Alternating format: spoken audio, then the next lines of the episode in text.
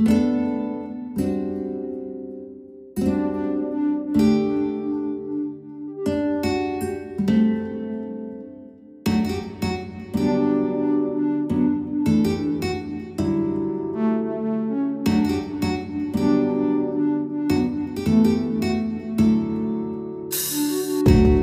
はようございます。お寺の朝から始まる安養な生活。あなたのウェルビーイングが整うテンプルモーニングラジオ。各週でお届けするアンコール配信。今週は群馬県館林市。日蓮宗大法院住職。草野明慶さんをゲストにお迎えした2020年7月のトークを再配信します。トークの後は音の巡礼コーナー。全国各地のお坊さんのフレッシュなお経を日替わりでお届けします。このラジオはノートマガジン松本商家の北条庵よりお送りします。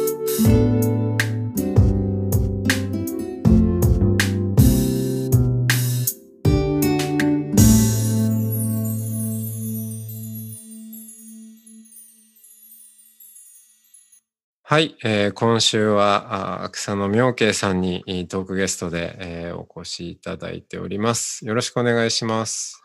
よろしくお願いいたします。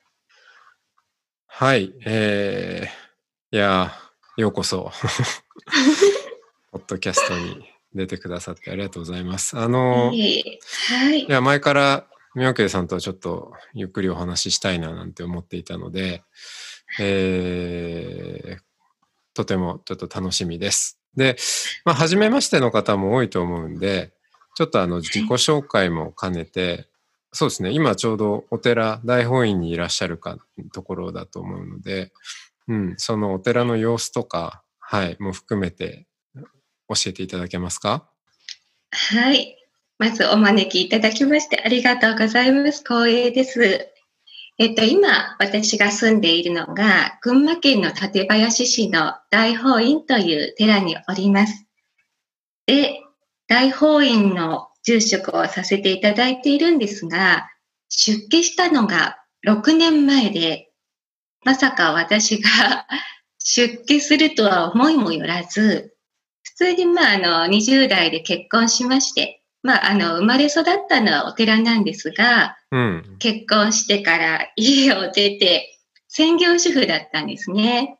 それでまあ、うん夫が、うん、転勤族だったので、全国各地いろんなところ行きまして、で、お寺はもう完全に離れたんですが、それでも、もう心とか体とか魂、癒しっていうのが自分の中での探求のテーマにあって、うん。それで、アーユルベーダっていう、まあ、あの、インドの伝統療法。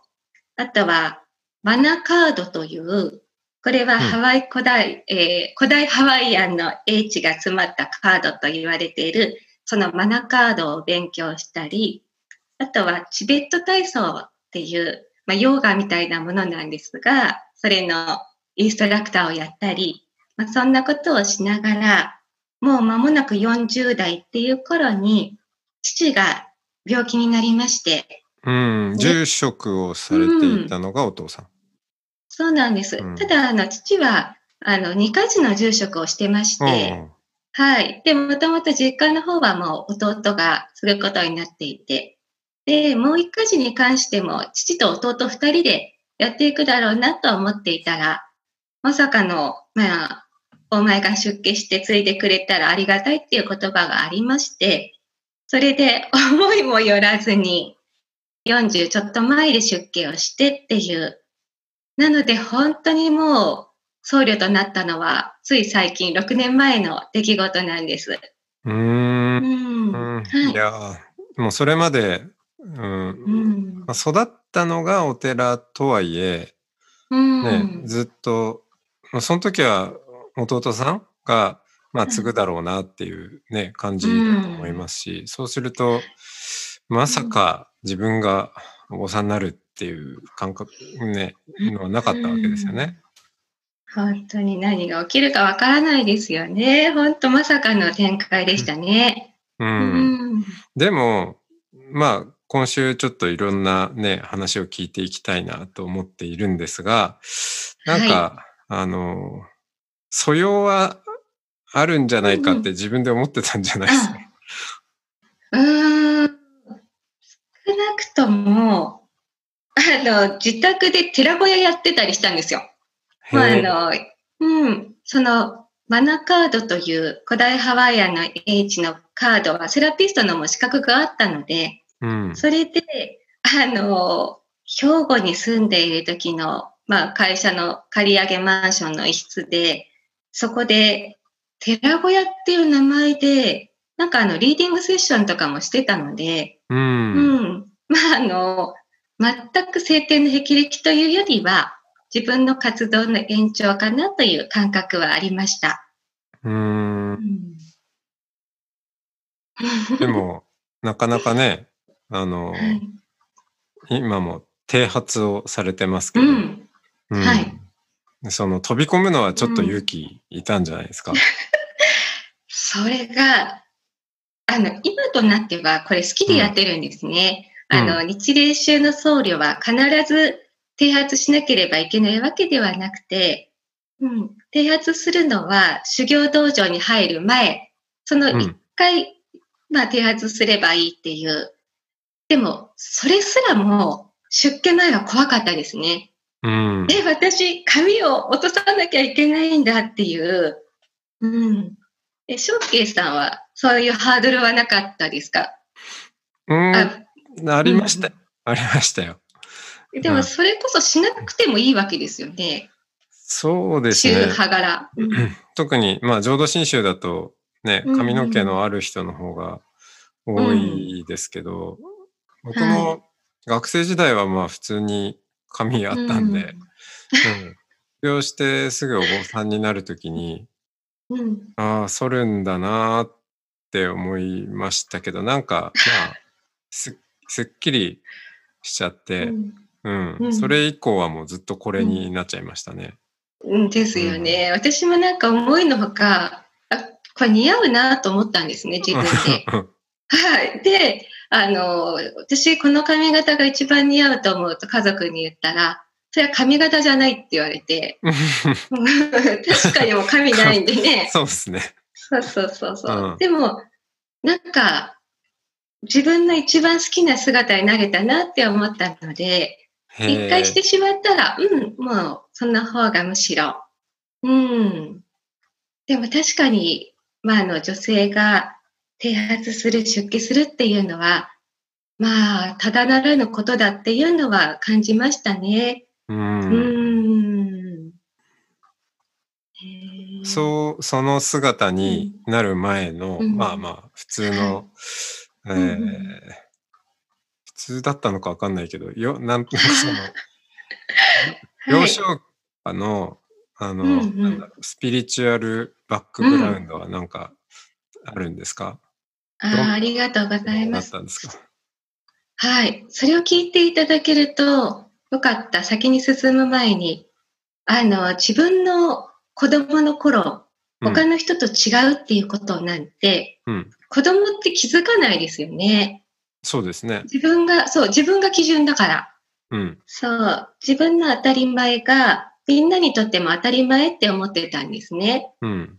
でも、まあ一番顕著に人との違いを感じたのは、出産をする前に、夫が自分の娘、うん、あ、子供の名前をつけると。うん、でも女の子だっていうのが分かっていたので、女の子の名前を見せて、この名前にしたいって言って、で、そこには、まあ、あの、ボールペンで娘の名前が書かれていたんですね。うん、で、それを見たときに、私は字が色で見えるんですよ。でそれって共感覚って言うんですかね？ああ、なんか、うん、うん、うん、そういうの聞いたことありますね。うん。そうそう。で、私はもうそれが青と黄色に見えたんですよ。で、その色のエネルギーから、この子がこういうエネルギーだなっていうのをやっぱり感じるんですよね。それで、うん、あの、夫は多分、女の子らしい、可愛らしい、そういう女の子を、まあ、イメージしてこういう名前つけてるかもしれないけど、このエネルギーだったら、もう自分の意志がはっきりしてて、もう気が強い女の子になるよっていう話をして、うん、まあその通りになりましたけどね。そうそうそう。で、あの、その話をしたときに、なんでこのボールペンの字が色で見えるんだって言われて、うん、初めて他の人はこうは見えないんだっていうのに気づいたんですね。うん。うん、で、だって黒いボ黒いボールペンですよね。はい。だから黒っていう概念すらないんですよ。黒いインクで書いたら、黒く見えて当たり前だなって思うのは多分黒でしか見えてなかったらそうなんでしょうけど、うん、そう、そういう ベースの違いを確認しようがなかったんですよね、それまで。みんなそうだと思ってたんで。うん,、そうそう。で、それを皮切りにもしかしたら違うのかなっていうのが、私、あの、夜見えないんですね。で、それ私にとって当たり前なんですよ。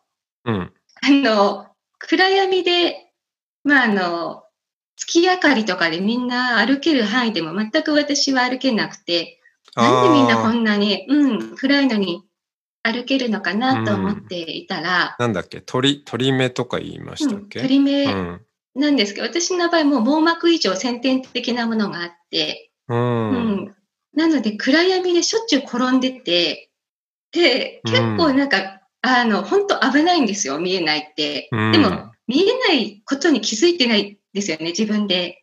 あの、見えてると思っていて、それでいきなり、こんなところに穴があったんだって言って溝に落ちたりとか。うん。そうそうそうそうみんなには、まあ、うん、見えるレベルの。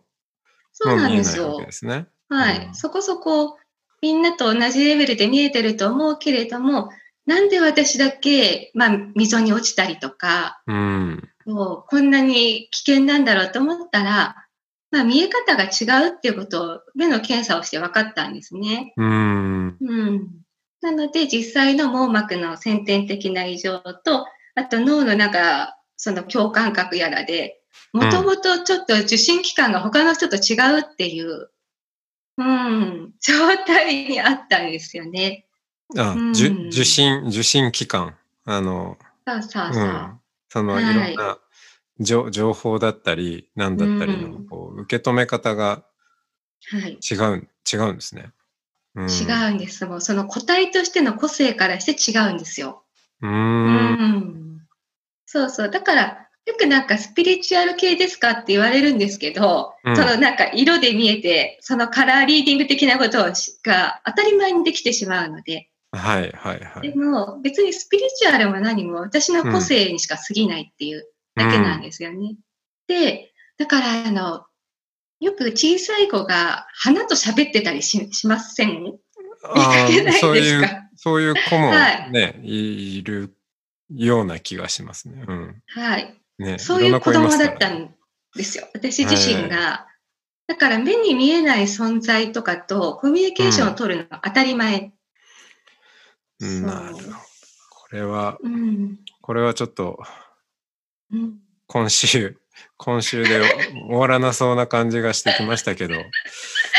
いやいやいやいや。じゃあそういうね、えーはい、特殊な、なんだろう、うん、受信機能、うん、はいはい、を持ちながら、まあ、じゃあどんな、うん、どんなものを受信してきたのか、ちょっとまた、はい、はい、深く聞いていきたいと思います。はい、じゃあ今日はこの辺で。そうなんですね。ありがとうございました。はい、ありがとうございました。はい。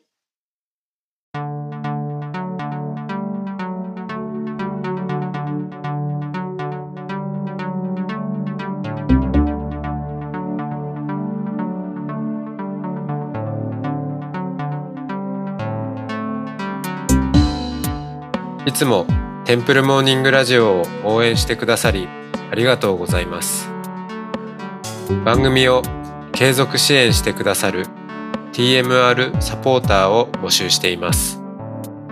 詳しくはテンプルモーニングラジオ公式ホームページ radio.templemorning.com ドネーションのページをご覧ください。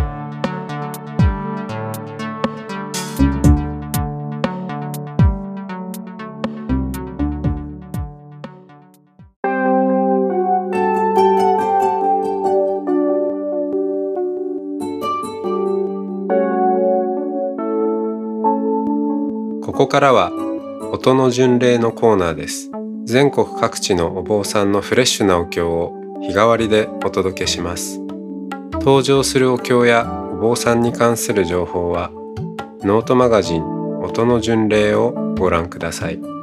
トークゲストへのメッセージやお経の感想などもノートマガジン音の巡礼ウェブサイトのコメント欄でお待ちしております。それでは今朝も音の巡礼いってらっしゃい。